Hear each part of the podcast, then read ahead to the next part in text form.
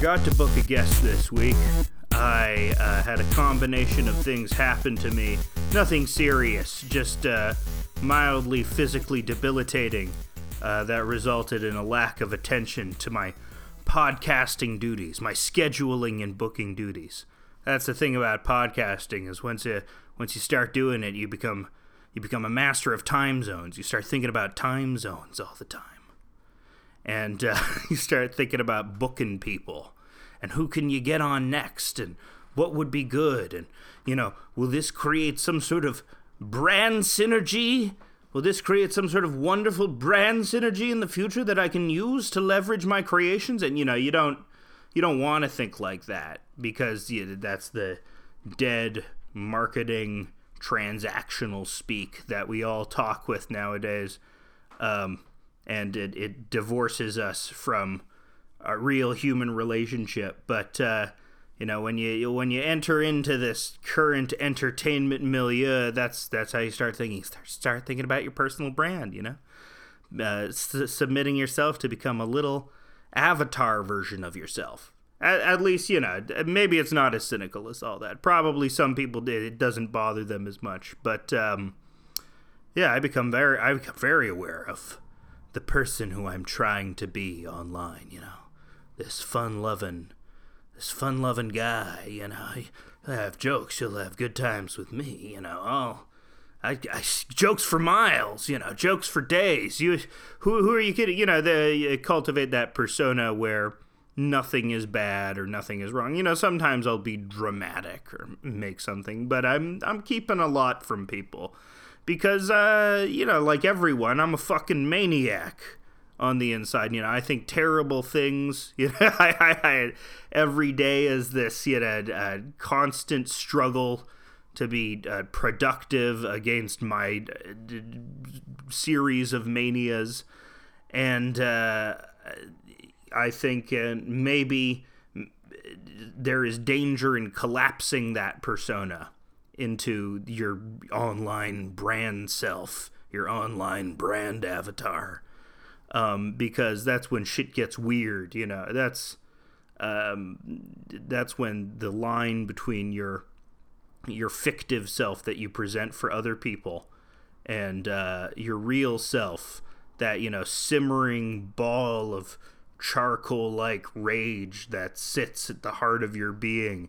And without constant vigilance, it threatens to dominate your identity. Rage probably isn't the thing for everybody, but I do have this. I always very much identified with the comedy of Bill Burr, because that's a lot of the comedy is just, I'm keeping a lid on it. I'm keeping a lid on this rage. Yeah, so which is a very if you are burdened with testosterone, it's not burdened. Testosterone's good. Tea is good. Love tea, nothing wrong with tea, but if you have that, there's always this, and, you know, this is not evident of all testosterone havers, but with some, including me, I have this, you know, constant desire for revenge, if that makes any sense. You know, just for small stuff, you know, someone following too close to me on the street, I shall get my revenge. You know, someone is, you know, I was walking, I'm this old man now, you know, I have an old man gait, you know, I have a paunch that hangs out, and I walk like, you know, I'm having these John Kennedy O'Toole, I'm having these Beau is Afraid moments now. I passed some youths the other day, some teenagers, and they were saying, hey, mister, you're having a nice day out, you're having a walk, and they said it threateningly, as youths do. And then I ignored them, and they shouted at me, prick, asshole, which was very funny to me. It's like, I didn't know that actually happened. I didn't know people accosted you in that way, or it had been so long since I had been accosted in that way. Maybe they wasn't being accosting. Maybe I was being rude. Maybe they were trying to sell me subscriptions in their magazines so that they could go to Cabo for the summer or whatever. But no, it was just some malevolent little dudes. No, they weren't malevolent. That's you're just angry. That's it. When you're a teenager, you're very angry. you got the raging hormones, and you have this sense that there is this great injustice in the world, especially being done to you. And, yeah, from that injustice stems that rage. You know, you want any measure of control over something. Because when you're a teenager, you have zero control over everything. You know, you think your life is, you know, adrift as an adult, but you have, you know, you have agency, way more agency than a freaking teenager. And so, you know, I think over time, though, that rage, you know, I think that rage is ultimately the source of my depression.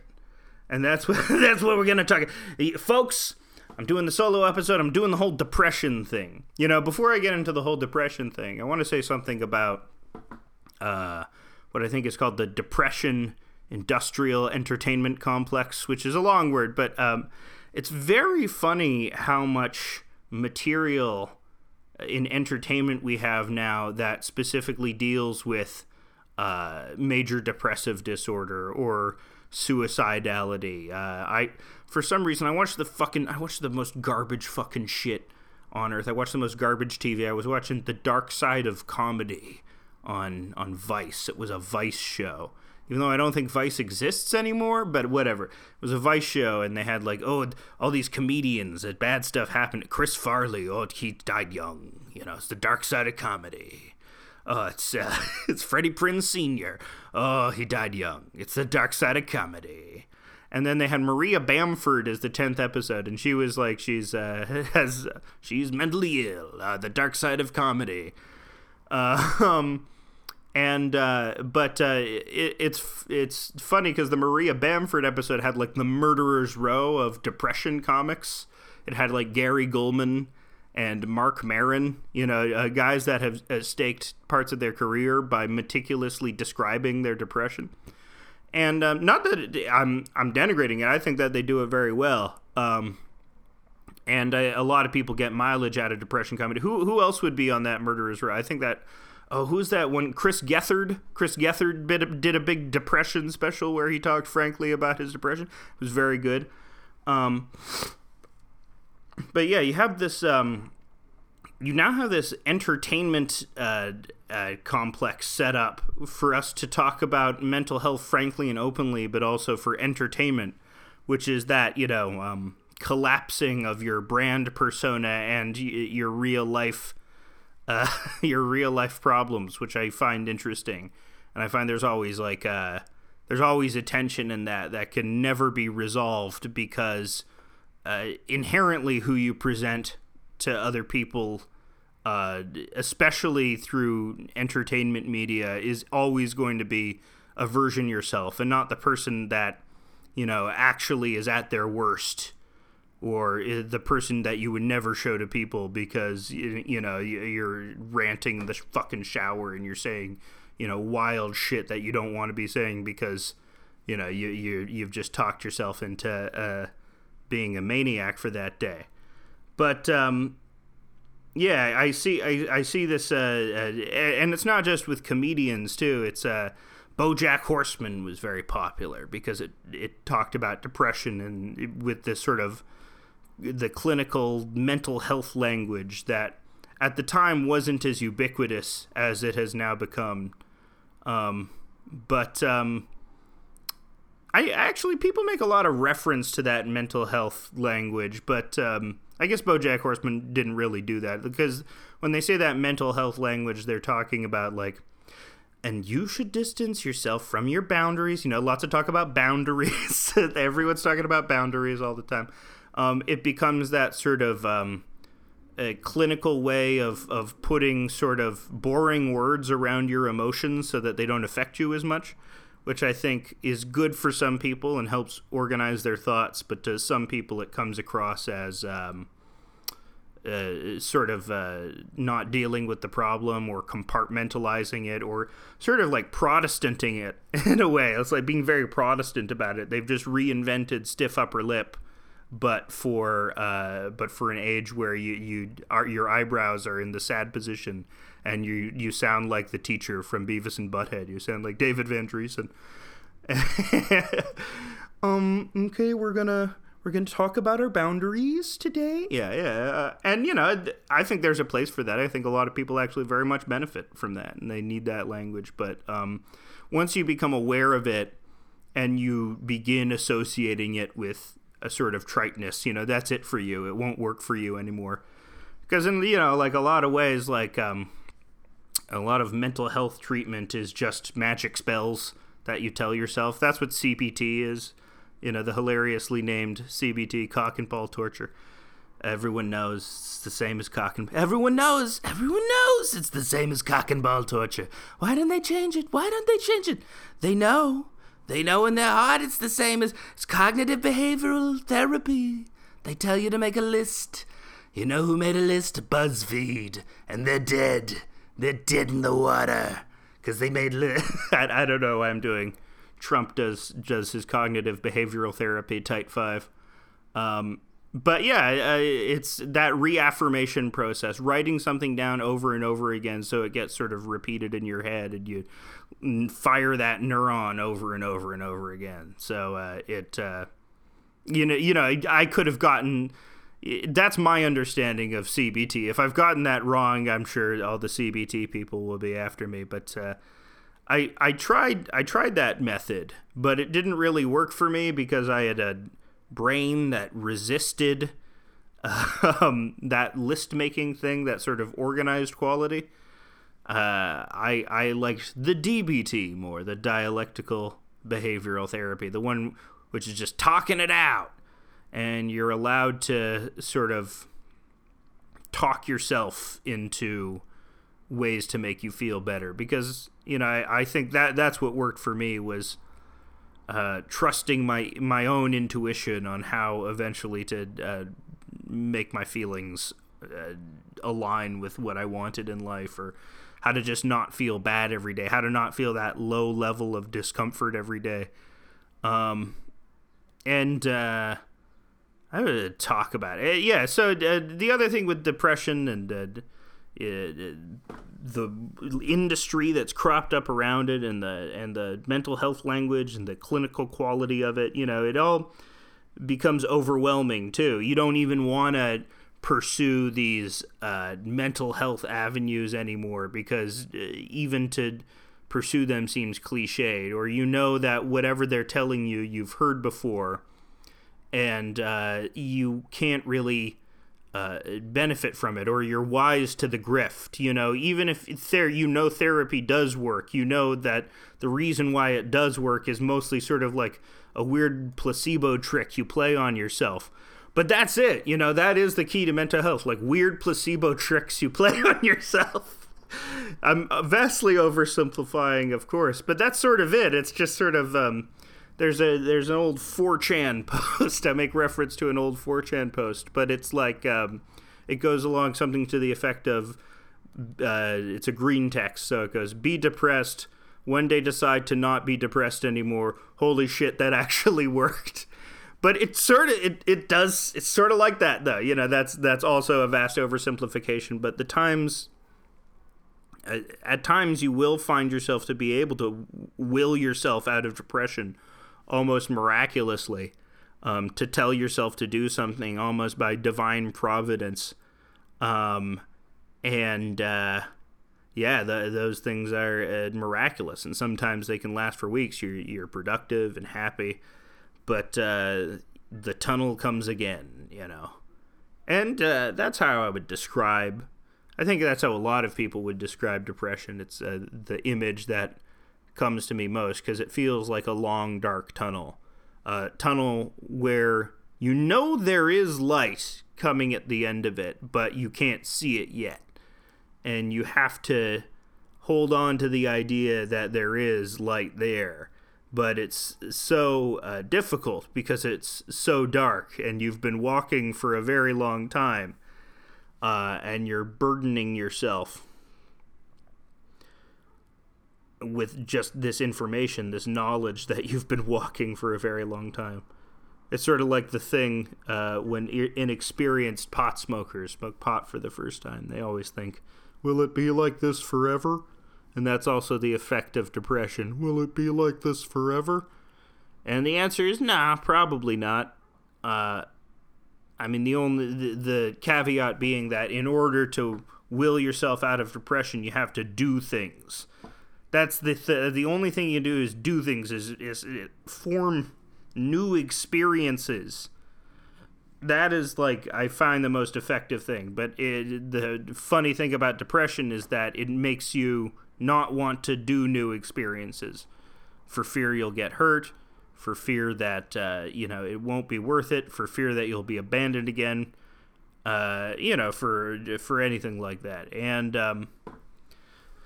that's really the insidious nature of it. It's, in order to not be depressed, you have to do stuff, but you don't want to do stuff because you're depressed. But why? But why, you ask yourself? Why am I depressed? When did it get this way? How did it get to be this bad? Well, everyone's different.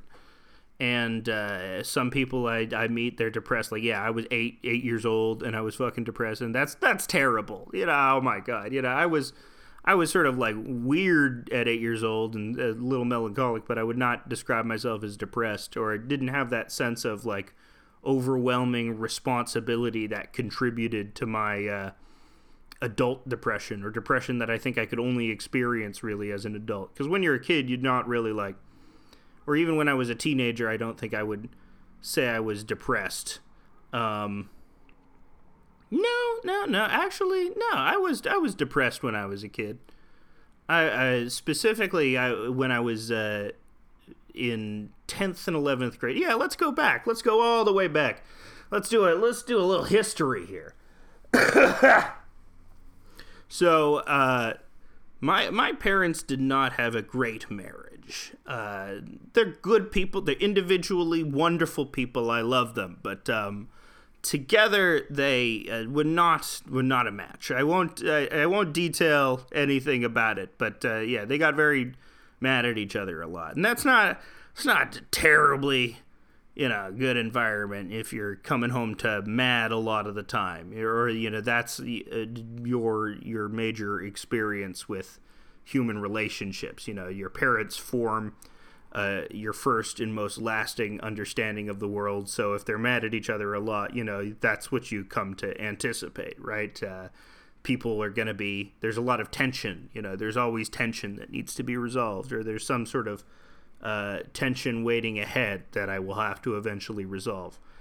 And, you take that everywhere with you. You take that sense of anxiety with you, even as a kid. So, but I wouldn't say I was like really dreading the next day of school until about age 10, where I was at a school where I was getting bullied. But what I will say about this bullying is, I remember it as bullying, I think, but also when I go back in my memory, I can think of things that I did to maybe push this bullying onto me. I'm not saying I deserved it, and they're like, I am saying I deserved it. I don't think I'm saying I was bullied. I think I was ostracized because I was an asshole, and I never caught the ways that I was an asshole. Because, when you're a kid, you live in that sort of a world, an especially solipsistic world, where you can only think of your own actions and desires and your own bias towards yourself. So, yeah, yeah. But why was I an asshole, though? Why was I?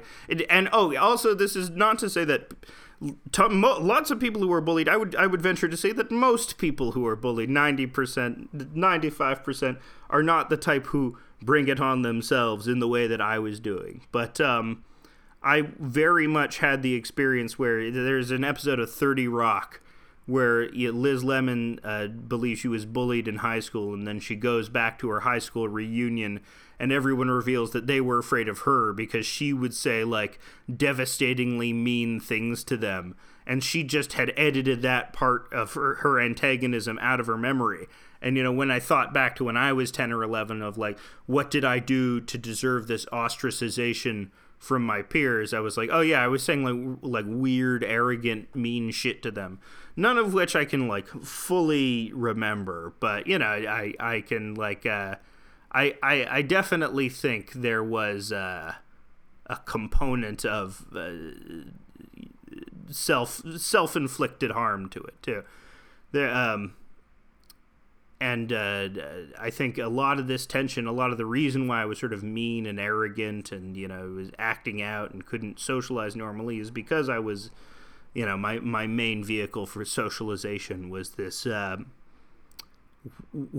sort of argumentative home life, this home life which was constantly steeped in conflict.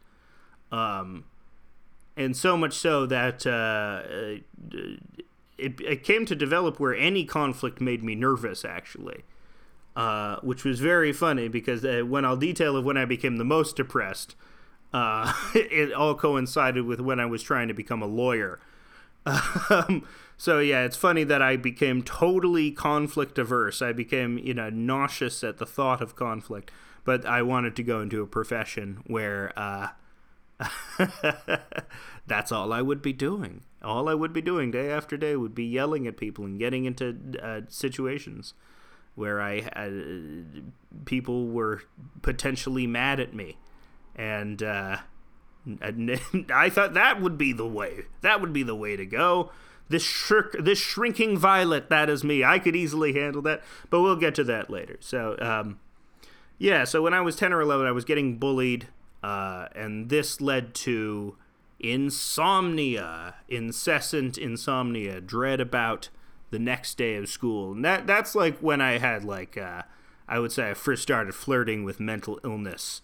First started flirting with, you know, the voices, you know, not in like the hard schizophrenia type of voices, but like, you know, those weird compulsions you have sometimes to just, you know, yell something out strange. Or maybe I'm generalizing. I'm probably generalizing this. I probably have a very specific type of psychosis, but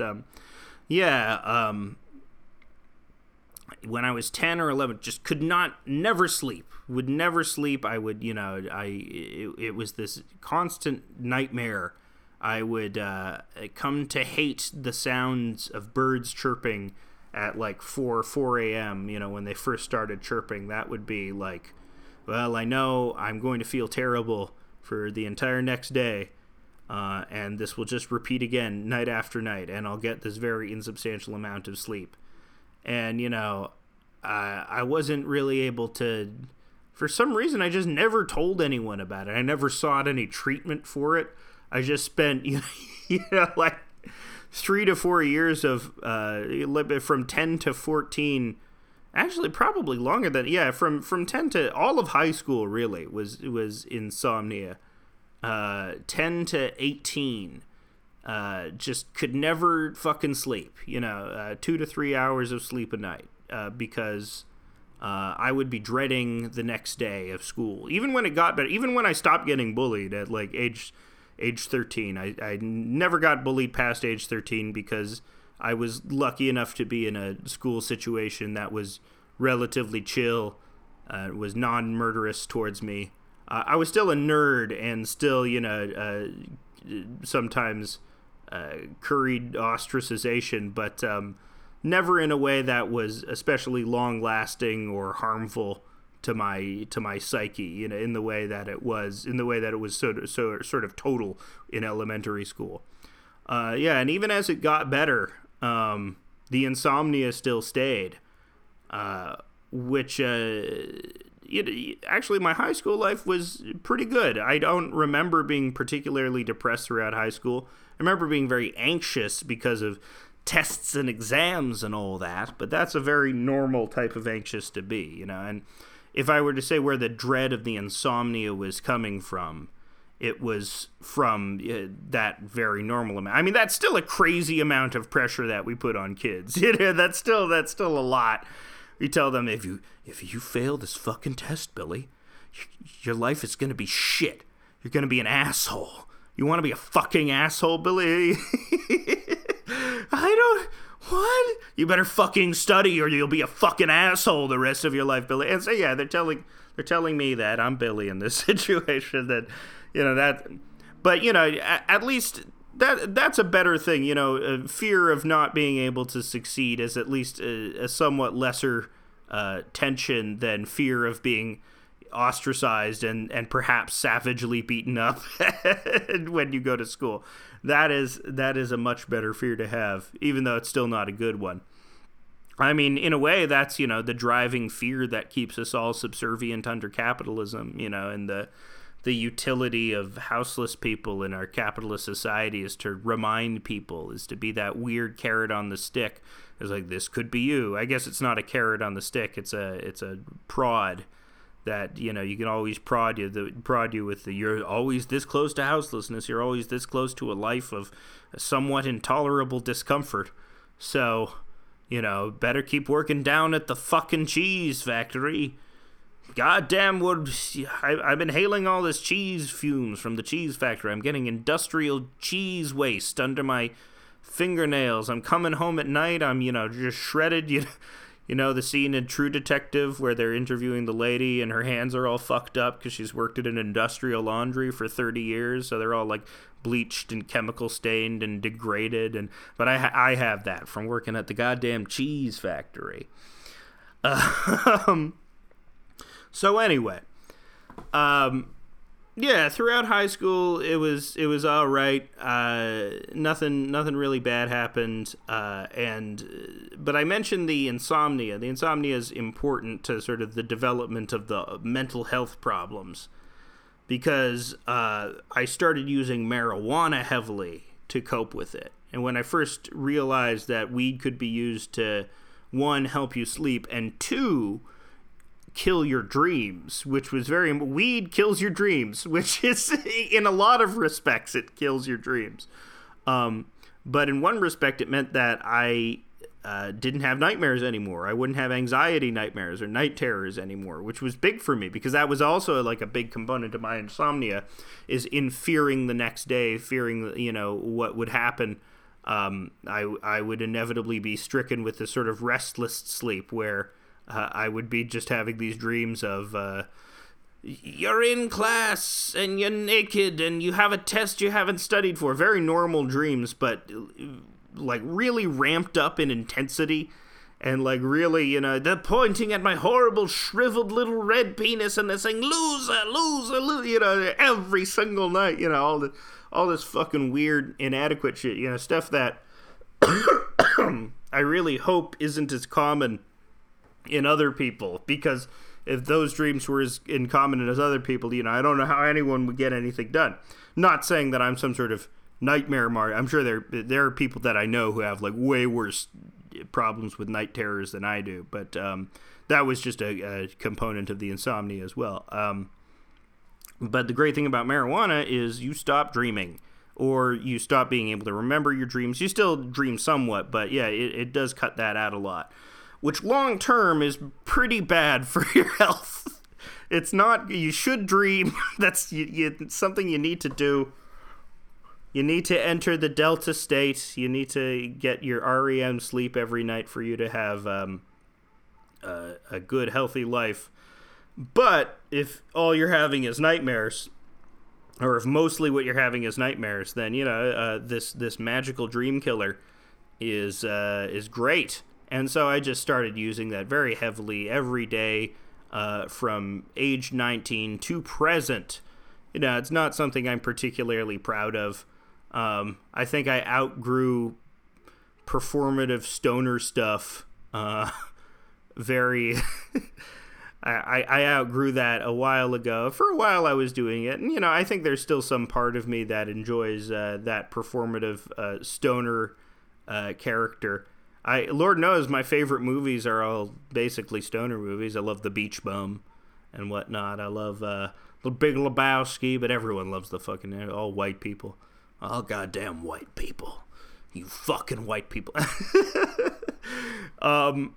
And Inherent Vice, also one of my favorite movies. It's a very stoner movie. But I guess there was part of me that identified with that... lifestyle as well, because I had tried to drink. I had tried to, like, I'm going to drink alcohol. I'm going to be a drinker because that's the social thing to do. It's how you fuck. It's, you drank, yay! But I couldn't do it because of my weak Jewish stomach. You know, I could never house enough liquor to get drunk enough to be the life of the party. Or the other problem was, like, my reaction to alcohol would be, I would be 15 minutes, I would be, you know, taking my shirt off and singing Lust for Life, running down the street going, yeah! And then, you know, after 15 minutes, it's like the crushing tiredness and depression sets in. Well, nobody likes me. I can't do anything. I'm not sure what is good. And then, you know, I have to leave whatever party I'm at. So I was never able to. That drug was never a big social drug for me. But marijuana. The thing about marijuana was I enjoyed the environment in which you're supposed to socialize as a dumb college stoner. You know, stuff's a little bit quiet. If there's music on, you're actively listening and commenting to it. You know, it's like it's a much chiller vibe, a much less intense vibe, a much less sensory heavy vibe, which is what I enjoyed about it as well. And it was useful at first.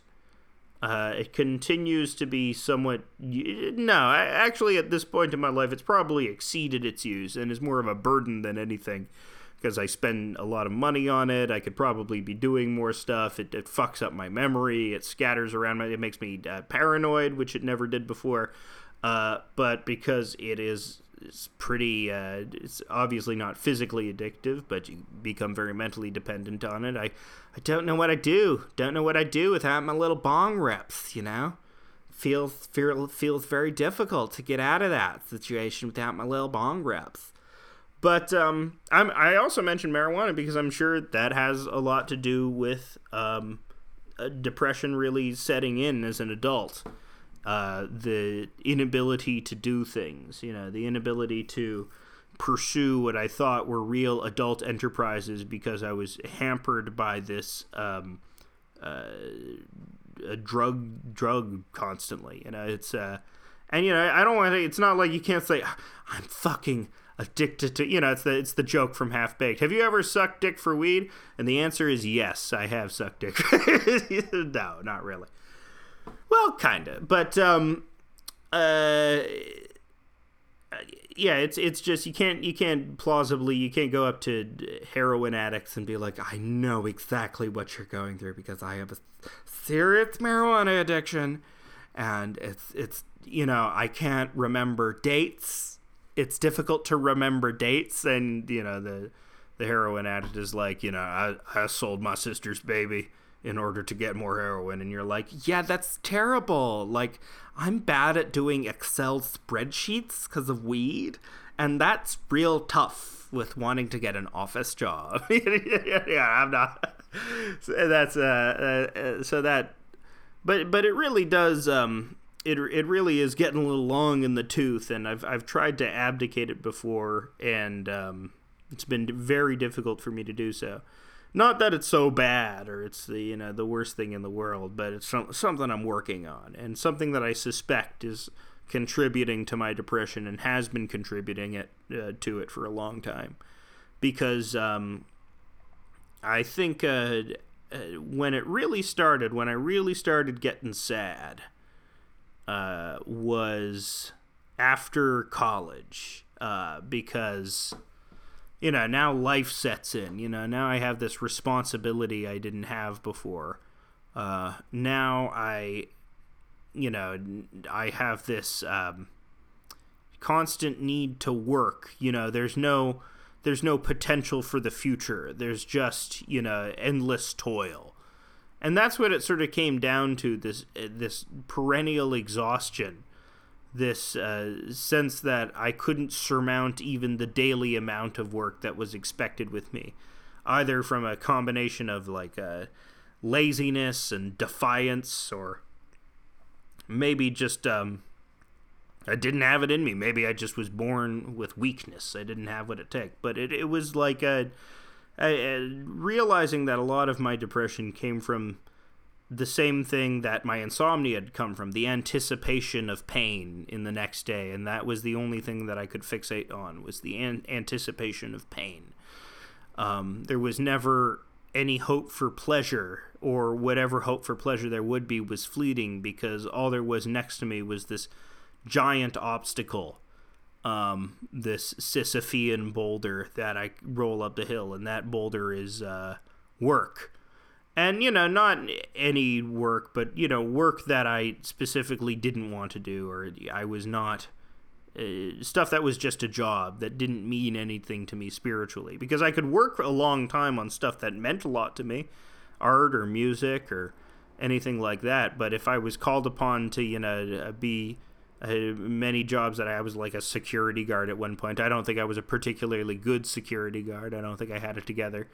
Or like a cashier or something like that, or, you know, any of the Joe jobs that I've had previously, any of the, you know, like a retail work or customer service, or eventually when I started getting office jobs and, you know, pseudo legal jobs, you know, thank God I, you know, was smart enough to recuse myself of being a lawyer, because I would have been the worst fucking lawyer in the world. But it was from these jobs, or it was from working these sort of minimum wage customer service jobs that I, you know, the sort of pointlessness of everything really started to set in, which is, you know, it might be weak on my part to say that, or it might show a weakness of spirit, but I'm just trying to be honest, you know? I'm trying to be honest with how I felt, which is like, oh, it's gonna be like this every day? It's gonna be like this forever? It's gonna be like this forever? And which is amazing to me, is because it's like, it seems like tons of people are getting along in these jobs without having these damning existential feelings, you know? How are they able to do it? And, you know, I'm not able to cajole enough will or wisdom out of my body in order to just force it to do this thing that I need to do in order to survive. But no, I just couldn't deal with it. Or I could at first, you know. That's how it sort of works, is you live with what I would call this force field of discomfort. And it's not so much discomfort. It's like, you know, when you run your fingernails against silk in the wrong direction or against the grain, and it creates a sort of unpleasant, scratchy feeling. I liken it to that feeling all over your body. And it's just sort of tingling around whenever, you know, you're doing the thing that is sucking up 8 to 12 hours of your life every day. And to the detriment of other things that you could or should be doing. And you get, you just live with it. and you know, maybe it's most people are living with this and they don't notice, or they don't know they should be feeling so bad about it, and they just accept it as it is. But, you know, I was living with it, and I thought what I wanted, and this brings me to how I decided to go to fucking law school, right? Which was a hilarious decision, because anyone who had ever met me previous would be like, you? Why? There's a lot of reasons. One, I love my mom. She's a very stereotypical Jewish mother. He's like, Alex, you are such a brain. You should become a lawyer. You know, you have a great mind. You have a good line. You're so good at arguing. You should be a lawyer. That's not how she sounds. She doesn't sound like a Long Island Jew, but that's in my head. That's how she sounds. She sounds like Linda. All moms sound like Linda Belcher in my head. So there's that sort of pressure, this idea from very young that a lawyer is like a something of prestige, or something that you can do if you have some sort of intellectual capacity. It's some way to develop the world around you. And the time I graduated college was around 2011, and so the Occupy movement was going on at that time. 2008 was sort of the year I became an adult. At age 18 was also the year the economy crashed. And then I had to learn what credit default swaps were because now I didn't know what they were before, but now they had a huge effect on my life. So I needed to know what credit default swaps were. So when you grow up when you really come to age in that environment, when the world the rug has been pulled out from under you, you don't know what the future holds, but you know there is this sort of vaguely evil corporate conspiracy that tries to doom everyone around you. You sort of try and find ways to get at that or help at that, in whatever way possible. I think, a lot of my entry to that too was stonerdom, because it was like one of the very stupid stoner things you think at first is, how is this shit illegal, man? Of course it shouldn't be illegal, but it's stupid when you think about it because you're a dumb, teenage stoner. And, but, that question of, like, overarching drug laws or why are drugs illegal will sort of lead you to the inevitable question, drug possession should not be a crime at all. It's, drug dealing probably shouldn't be a crime in many cases.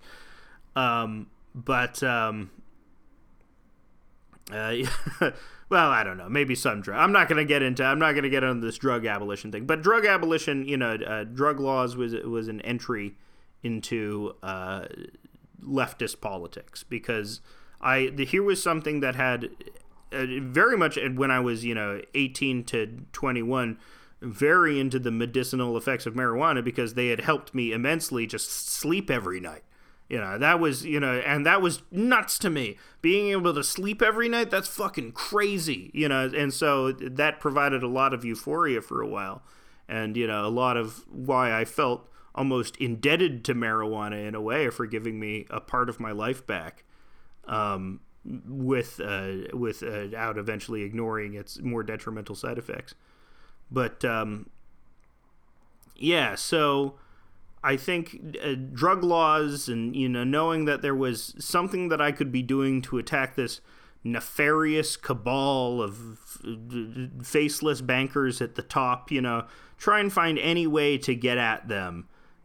Once again, talking about this sort of sense of rage, this desire for revenge that colors everything. It was even back then. So I figured the best way was institutional desire for revenge. I'll be a lawyer, and lawyers can change laws by challenging bad laws. And, I thought that's what I wanted to do.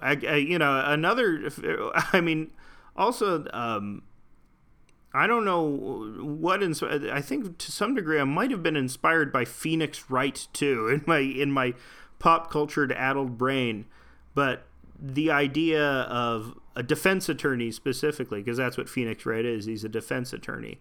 I liked that character.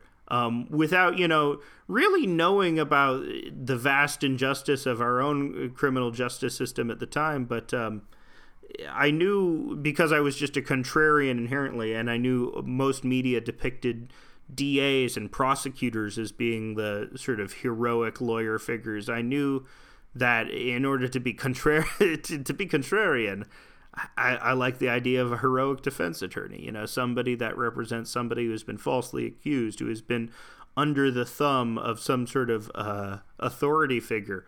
What probably contributed to that was in 2011, I got caught selling weed at my college, and I was suspended for a couple of days, and they were figuring out whether to expel me, but through a series of things that happened, I did not get expelled. But actually that sort of inspired me a little too, realizing that, just because somebody says you're fucked doesn't mean you're fucked. There are things that you can do to get out of it, because, you deserve a second chance. There are circumstances that militate in your favor, right? You don't do things that are against the law necessarily because you're bad. You do them because you're caught as a victim of circumstance. So, you know, all of those probably came together to contribute in the idea. I want to be a defense attorney. I want to be a public interest attorney. I want to be some sort of, maybe I'll work for the ACLU. Maybe I'll be a free speech attorney, because, you know, that was also a high-minded goal at the time. But, yeah, so I enrolled in law school. I did not do terribly well on the LSATs. And fine, good enough. I was able to get a scholarship to, like, a very middle-of-the-road law school. Also, what was sort of militating for me going to law school was I didn't want to leave America yet. I had gone to school in America, and I had so many friends who had moved to the New York area that I wanted to stay in New York. And so law school was also just another way of keeping me in New York as well. But more than that, I had just, you know, grown sort of confident in the way that this was the path of the future. This was the way that I could become an adult and afford myself some sort of esteem, and, you know, really get to where I needed to be going in life. Law school went fucking terribly. The American law school went fucking terribly. I had bed bugs the entire time that I was living in New York. And hilariously enough, was getting no sleep as a result of that. The insomnia had come back again, but this time it was born from these horrible, nightmarish creatures. You know, yeah, if you've ever had bed bugs, it's a fucking nightmare. And so I just could not concentrate at school ever, and was getting terrible grades. And that summer, I had got an internship at a public defender in Charlotte. I had an internship at the Charlotte Public Defender. And I was fucking useless. I was just, you know, worse than useless. And I knew it, too. You know, that's the thing about imposter syndrome. There's a lot of hay made about imposter syndrome nowadays. But what if you know you're bad at your job? What if you know you're like actually a burden to have around? And I was sort of dealing with that. And the way I was dealing with that was in this way that I had always dealt with stuff, was by compulsively writing music and compulsively making art, because that was at least something that I had a measure of control over, something that I knew that I could do. Even, you know, though my art was chintzy and shitty, it was, like, good to the level that I wanted it to be at. So that's what I would do instead of, like, researching cases that I could give to my supervisors the next day. I would just be fucking around on the internet a lot. I wasn't doing a lot. I wasn't getting paid, so, you know, it wasn't that bad. But still, I was taking up the time of people that, you know, probably could have been doing better things.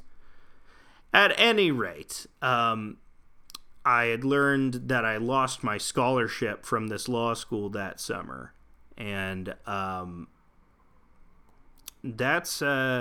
was a trigger warning for people is get a little sensitive. But that was the first time I made any attempt on my own life, was learning that I had lost the scholarship from my law school, because instead of now me paying like $5,000 a year, it was now $50,000 a year. That's how much my scholarship was for, and that's how much American law school prices had inflated. So that was obviously unaffordable. I could not do that. So there was no choice but to quit law school. And I remember having like an argument with my mom about it. And, you know, she said she was willing to pay the $50,000, and I was, no, this is not worth it. You should not be doing that. But I was very distraught, not from necessarily the argument with my mom, but just from the enormity of everything, you know, convincing myself that this is the thing. This was the thing. This is what I was going to do. And receiving two big signs that this was not what you should be doing. But I couldn't reconcile that, you know. I couldn't reconcile, oh, I knew I was being shitty at my internship, and two, like I lost my scholarship, which is like definitive proof that I was shitty at this. And so I decided that's it. I'm going to kill myself. I feel terrible. This is the worst anyone has ever felt. Even this petty, stupid shit, which anyone can recover from. I didn't need to work myself up into thinking this is all it's going to be for you. This is all it's going to be for you forever. But I did. And so I looked up on Google how to make a noose, which is a very funny thing to look up on Google in retrospect. How to make noose, how to kill self on Google. And what's funny is, like, Google will give you the, like, they say, if you're having problems, here's the port that you can call. But they'll also show you the killing yourself results. They'll show you the, like... Here are the suicidemethods.com. We only publish these so that you can do it safely, because otherwise you might get this information from someone who wouldn't instruct you how to do it. There's like a bunch of suicide methods resources online, which is very funny. I wonder if they're still there or if they're as easy to look up. But anyway, I looked up how to tie noose on Google, and I tied a noose out of available ties that I had. That would come up later. And I was going around the suburban Charlotte woods, looking for a branch, hunting around for a branch to hang myself. And then I sort of snapped out of it at that time. Because when you're sort of roaming around this place that was foreign to me at night, and, you know, especially... you know, it didn't get that serious. I got to the noose-making stage of the suicide attempt, but it never proceeded to actual physical harm. You know, so that fucked with me for a while, and I eventually, you know, I moved back to Canada, and what's weird is that festered in me, though. That loss festered in me, so I decided to do law school again. But this time out of spite. There wasn't even any sort of, like... I still retain the idea that I wanted to be a public interest lawyer, but this time my brain was mostly just saying, like, oh, they think you can't do this? They think you can't do this? I don't know who they was, but they thought I couldn't do this. So I had to do it. And this time it went much better, you know, because of that sort of... dogged determination, or that desire to prove myself, at least, you know, in the act of getting a law degree, I was able to do relatively well in Canadian law school. And even, you know, my clinic work was better than the work that I had done at the Charlotte Public Defender, that's for sure. But it was still lacking, though. I was still not suited for it, because I don't have... sort of a decisiveness that you need. It's sort of like a shark-like scheduling brain that you need to really be an effective lawyer. And that eventually, you know, after I graduated law school, I got, you know, a dream internship, well, in Canada, how it works is you do your what is it even called? I don't even remember what it's frickin' called anymore. It's not your residency. I was a student at law. Oh, God, what is it? Oh, God. I see. That's how bad of a lawyer I would be. I don't even remember what this very important thing is called. It's a placement program where you need to do 1 year at, like, a law firm as an almost lawyer, as a student at law, before you get your full-on lawyer license, you know. And I did it at a place that I really admire. It's like a really great legal clinic, and I loved it a lot, and all the people there, you know, I have nothing but good things to say for them. But I was just ill-suited to the job. I could not muster that sense of organization. I'm sure it was from, you know, the weed. I'm sure, you know, I wasn't, like, smoking at work or anything, but... you know, just doing it so much in the evening before after work was it would fuck me up for the next day as well. And, you know, this was on top of, you know, 10 years of my brain being addled by that. So I couldn't do anything fast enough. I couldn't research fast enough. You know, I was just too filled with anxiety to make decisions. And you know, that fucked with me enough too, because, you know, I had done it again. I had killed the bear. I had slayed the beast. I had accomplished law school. I had gotten my law degree. I was on my way to doing this important thing. You know, this was another investment. I was about to become an adult, but I just was bad at it. And, you know, lots of students are bad in their first year, but I was especially bad, you know, so bad that I knew that I was burdening those around me by being this bad. And that's where suicide attempt number 2 comes in. Once again, the tie noose. Once again, I had opted for the tie noose. How ironic that this symbol, the suit symbol, shall be my death. You know, and this time it actually proceeded to the self. I got close enough the second time to joking myself to death that you know, I went to the ward, and, you know, that was the first time I went to the ward. I shouldn't say I went to the ward, because I was never interred. I never spent any time, you know. They did take my shoelaces for the, you know, the 5 hours I was in I was in the waiting room, but, you know, I was lucky enough that I didn't call the cops on myself, so I had no need to be put into the asylum.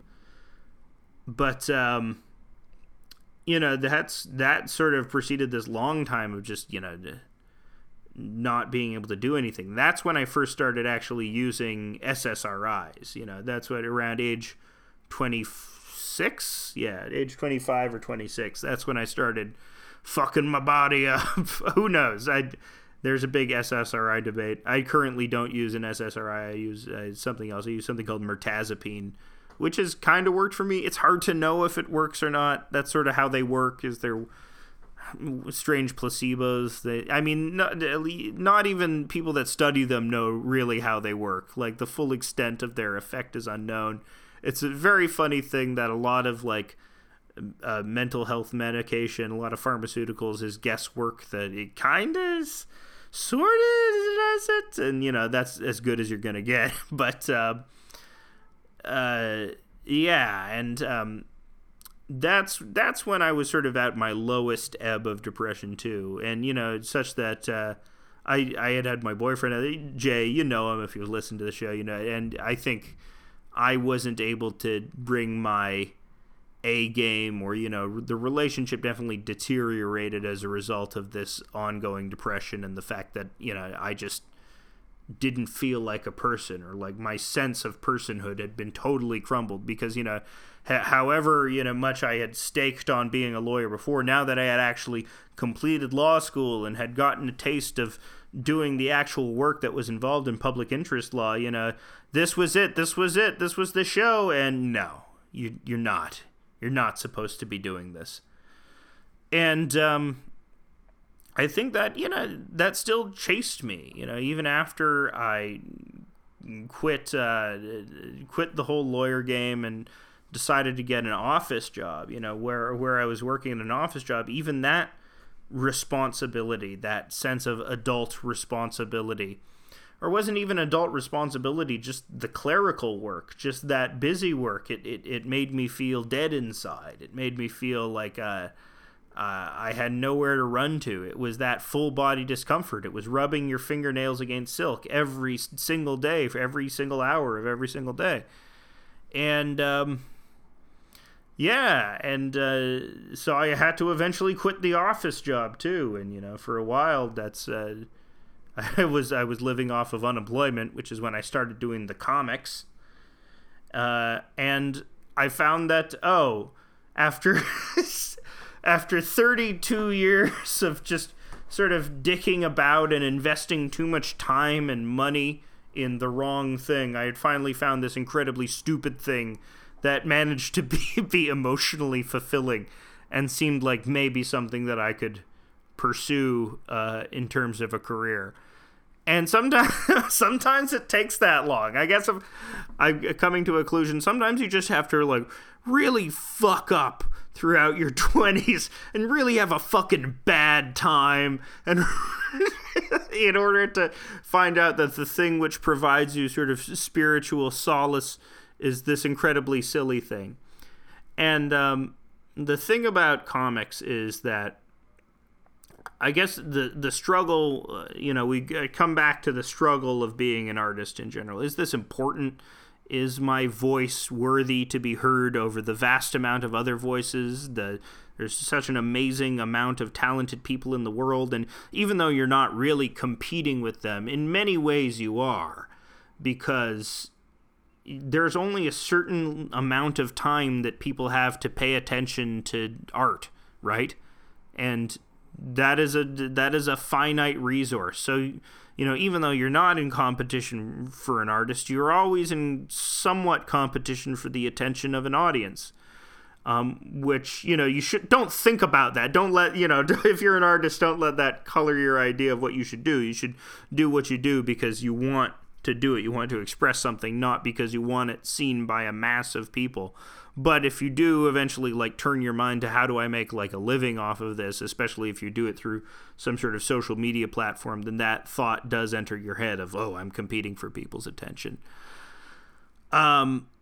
But, yeah, so that thought that, you know, that sort of competing for people's attention, a thought, but, you know, the slightness, especially of what I do, is like, you're drawing stupid, funny little assholes, you know, you're drawing funny little penises, you're nothing, you're no good, you don't have to do anything, even though, you know, there's no prestige or there's no power marshalling like I wanted from the law job. It is something that is much more spiritually attuned to who I am, you know, and ultimately I don't feel that full body discomfort anymore. I don't feel the fingernails against silk feeling, because I don't dread the next day. I'm not dreading the next day. I'm looking forward to being able to do something, to create something, something that feels natural. And, you know, I'm not making a living off of it yet. You know, I've been lucky enough. I have family money, which I've been subsisting on, like a goddamn leech,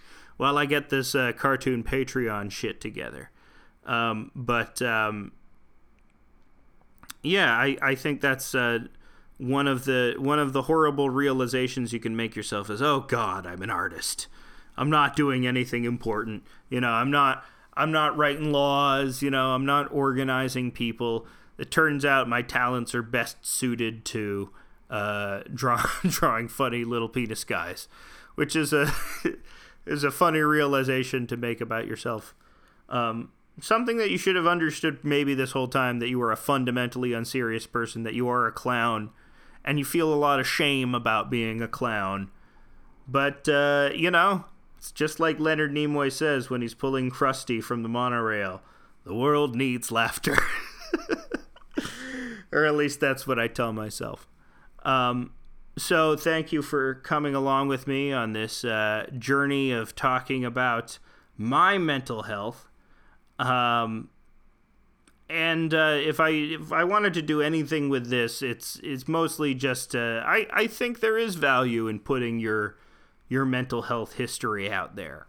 I think there is value because even if it's the most basic thing to do, even if it is this sort of cliched parlance of our times, I think one of the things depression can do is convince you that you are utterly alone and that there's nothing for you out there and no one understands how you feel really, and this pain is unique, so unique that nobody would be able to sympathize with it.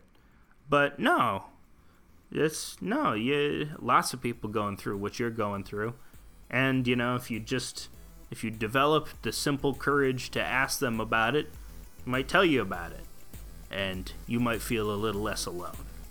So, with that, have a great night, and I love you all.